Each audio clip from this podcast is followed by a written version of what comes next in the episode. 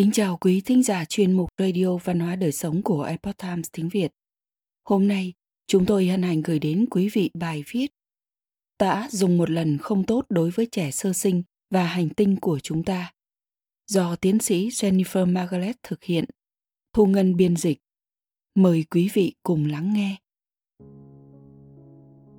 Nhược điểm của tã dùng một lần đối với trẻ sơ sinh và hành tinh chúng ta. May mắn thay, chúng ta có nhiều lựa chọn khác. Một vật dụng phổ biến ở trẻ hiện nay là tã dùng một lần. Jennifer đã viết trên blog the grab pass của cô rằng bất cứ ai khi mới bắt đầu làm mẹ đều có thể sử dụng. Những chiếc bánh ba tầng làm từ tã dùng một lần đã trở nên phổ biến như một món đồ trang trí với trẻ sơ sinh khi tắm. Cô Jennifer, chủ sở hữu trang The Grab Pass, đã viết trong blog How To của mình về những chiếc bánh làm từ tã. Chúng là một trong những món quà yêu thích mà tôi mang theo khi tắm cho một đứa trẻ, bởi vì chúng giống như một vật để trang trí. Chúng là một món đồ tiện lợi mà bất cứ ai khi mới làm mẹ đều có thể sử dụng. Ngành công nghiệp tá bỉm toàn cầu được định giá gần 53 tỷ đô vào năm 2019 và theo khảo sát của Ally Market sẽ đạt 68 tỷ đô trong 6 năm tới. Báo cáo của khảo sát Allied Market cho rằng một phần lý do khiến thị trường này, bao gồm cả tã dùng một lần và tái sử dụng, phát triển nhanh chóng trên toàn thế giới là vì tã dùng một lần rất tiện lợi, an toàn và tiết kiệm thời gian và là một trở thủ cho phụ nữ đi làm. Thật vậy, ngành công nghiệp tá bỉm đã tiến hành quảng cáo trực tiếp đến khách hàng trong nhiều năm – nhằm thuyết phục các bậc phụ huynh tin rằng tá rán dùng một lần có thể vứt đi là lựa chọn tốt nhất và đơn giản hơn nhưng chúng có thực sự là như vậy hay không Jamie Saiken và vợ ông, bà Melissa, sở hữu một cửa hàng chuyên bán sản phẩm thân thiện với môi trường dành cho trẻ em có tên là Growing Green Baby ở Ashland, Oregon trong nhiều năm. Họ có ba đứa con, Jonathan 12 tuổi, theo 9 tuổi và bé Evelyn mới 5 tháng tuổi. Họ không nghĩ rằng tá dùng một lần giúp tiết kiệm thời gian, an toàn hoặc tiện lợi. Họ không thích tá dùng một lần vì hai lý do chính, ảnh hưởng tiêu cực đến sức khỏe và sự bất tiện của chúng. Thay vào đó, họ sử dụng tá vải cho tất cả các con của mình. Ông Jamie nói, tôi thực lòng nghĩ rằng chúng dễ chịu hơn bạn sẽ không phải chứa 20 cái tá bẩn trong thùng rác ở nhà của mình. Nhà Saiken cho rằng tá vải chỉ cần giặt khi dùng sắp hết, nhưng sẽ là vấn đề khẩn cấp khi chúng ta hết tá rán và đang ở một mình với đứa con nhỏ. Không có gì thuận tiện khi phải tự mình làm một loạt các công việc, đặt chúng vào trong xe, đảm bảo là có đủ xăng, lái xe đến cửa hàng, bế chúng ra khỏi ghế mua tã rồi mặc cho chúng và lại lái xe trở về nhà. Có bao nhiêu loại tã? Hầu hết trẻ sơ sinh đi tiểu từ 6 đến 10 lần và đi tiêu ít nhất 3 lần một ngày. Vì tá rán dùng một lần có thể chứa lượng lớn dịch, nên hầu hết các bậc cha mẹ không thay tá mỗi khi con đi tè. Ngay cả khi như vậy, thì một đứa trẻ vẫn cần 6 đến 8 miếng tã mỗi ngày. Nghĩa là một em bé có thể tiêu thụ 6.000 miếng tá trong suốt 2 năm đầu đời. Theo báo cáo của Cơ quan Bảo vệ Môi trường EPA, năm 1991, ước tính có khoảng 20 tỷ tá rán bỏ đi ở Mỹ mỗi năm, tạo ra khoảng 3,5 triệu tấn chất thải hàng năm. Báo cáo tương tự của EPA chỉ ra mối lo ngại của Hiệp hội Y tế Công cộng Hoa Kỳ rằng tá dùng một lần có nguy cơ giải phóng mầm bệnh vào môi trường thông qua phân người, gây ô nhiễm cả đất và nước ngầm. Bà Melissa Saiken nói, việc bỏ vật dụng chứa phân vào thùng rác là một nguy cơ sinh học. Chất thải rắn cần phải đổ hết vào toilet, nhưng hầu hết mọi người thậm chí còn không biết việc này. Tá rán không thực sự bị phân hủy. Năm 1959, khi anh cả của tôi ra đời, tá vải là sự lựa chọn duy nhất. Không đầy hai năm sau, lúc mẹ tôi có em bé thứ hai, lần đầu tiên tá rán có mặt trên thị trường. Loại tá này do Victor Mills phát minh vào năm 1961 ở Illinois lúc đó nó là một sản phẩm công kềnh và không thoải mái. Khi anh trai thứ ba và tôi được sinh ra vào cuối những năm 1960, nhiều gia đình người Mỹ đã chuyển sang sử dụng tá rán do sự quảng cáo rộng rãi của nó. Tuy nhiên, bố mẹ tôi vẫn sử dụng tá vải cho cả bốn chúng tôi. Mẹ tôi là một nhà vi sinh vật học và môi trường học nổi tiếng. Bà đã phản đối các sản phẩm có thành phần từ nhựa rằng mọi người nói hãy đổ rác đi, nhưng bạn có biết chúng đổ ra đâu không? Mẹ tôi nhấn mạnh, các chuyên gia ước tính một chiếc tá rán mất từ 100 đến 500 năm để phân hủy, nhưng không ai thực sự biết về điều này. Nghĩa là mọi chiếc tá rán bẩn được vứt vào bãi rác từ năm 1961 vẫn chưa thể phân hủy. Mùi của tá dùng một lần Jamie Saiken cũng phản đối mùi nhựa khó chịu của tá rán. Ông nói rằng mùi nhựa cách mặt con trẻ 10 inch là không tốt cho sức khỏe. Thật vậy, một số nghiên cứu cho thấy rằng tá rán sử dụng một lần có thể gây ra và làm trầm trọng thêm bệnh hen suyễn. Một căn bệnh có tần suất ngày càng tăng ở trẻ nhỏ. Theo Hiệp hội Hô hấp Hoa Kỳ, bệnh hen suyễn ảnh hưởng đến hơn 6 triệu trẻ em ở Mỹ và là nguyên nhân thứ ba khiến trẻ em dưới 15 tuổi phải nhập viện.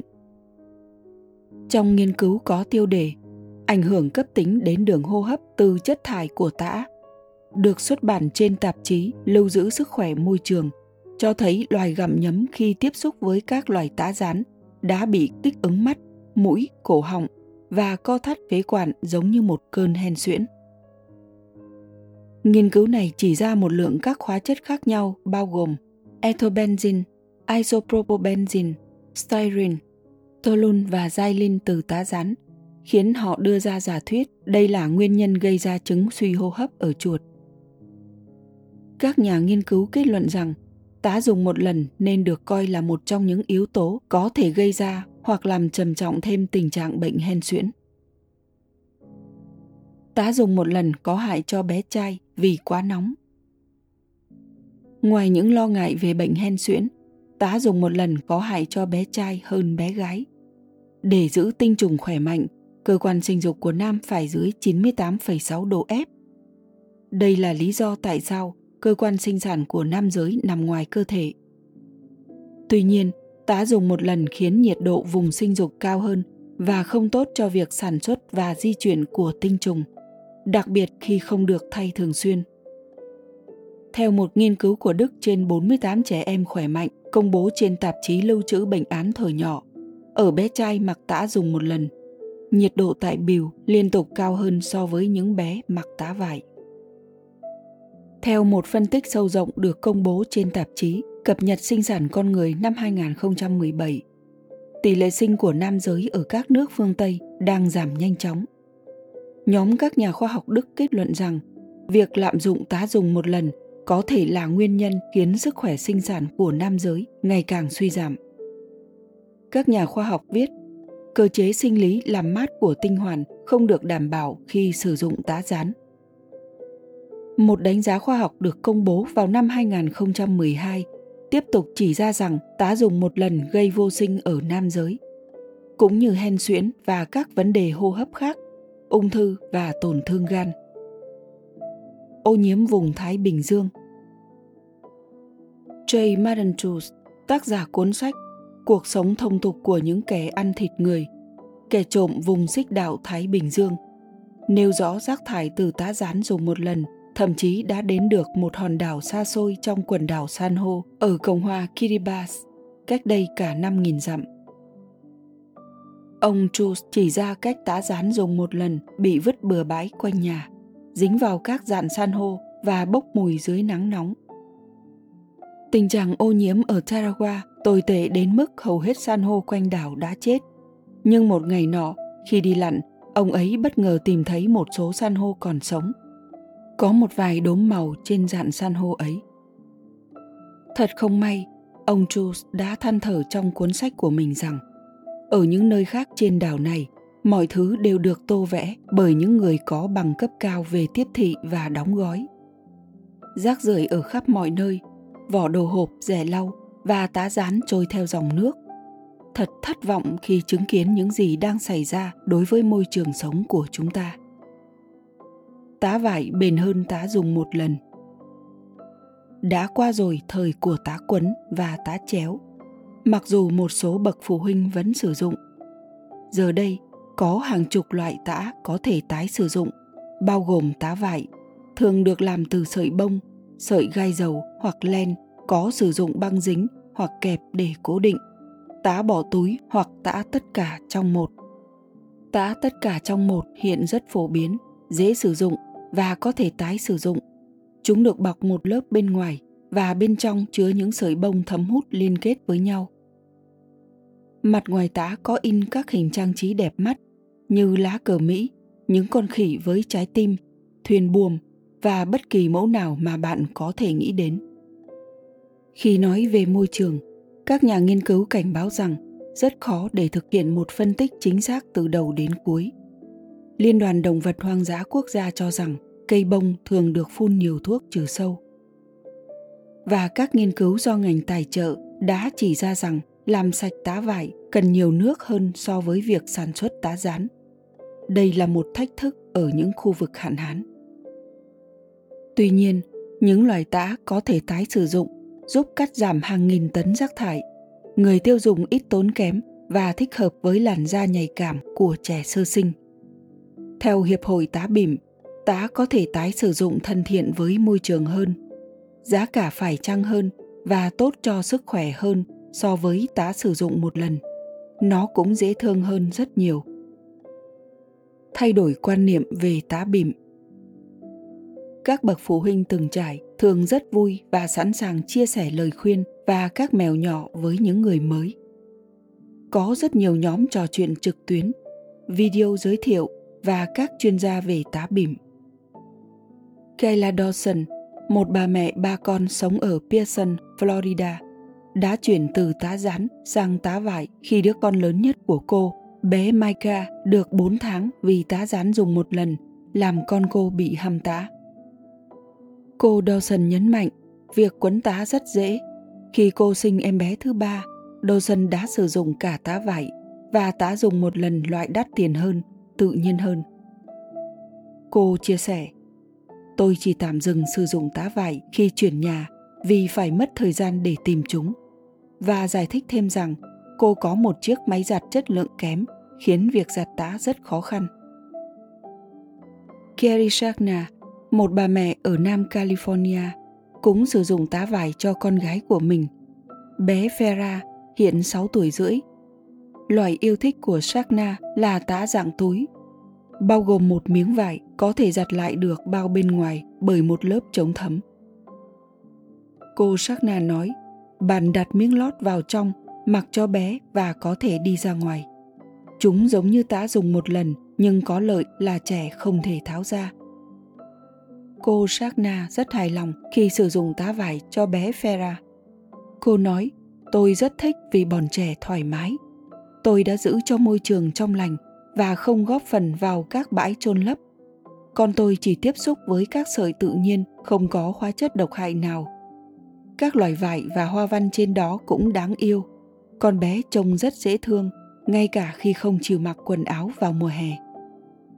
Vì vậy, tá tái sử dụng có rất nhiều ưu điểm. Sagna nói thêm, tôi hầu như chưa gặp hiện tượng tràn tá ở tá vải. Đó là một phần trong yếu tố quyết định để chuyển sang tá vải. Phương pháp không dùng tã Một yếu tố khác là tá ảnh hưởng đến việc ngồi bô ở trẻ. Tá dùng một lần thấm hút quá tốt, làm trẻ không cảm thấy ướt khi tè. Độ tuổi trung bình của việc tập ngồi bô tiếp tục tăng lên ở Hoa Kỳ khi một đứa trẻ 4 hoặc 5 tuổi vẫn còn mặc tã.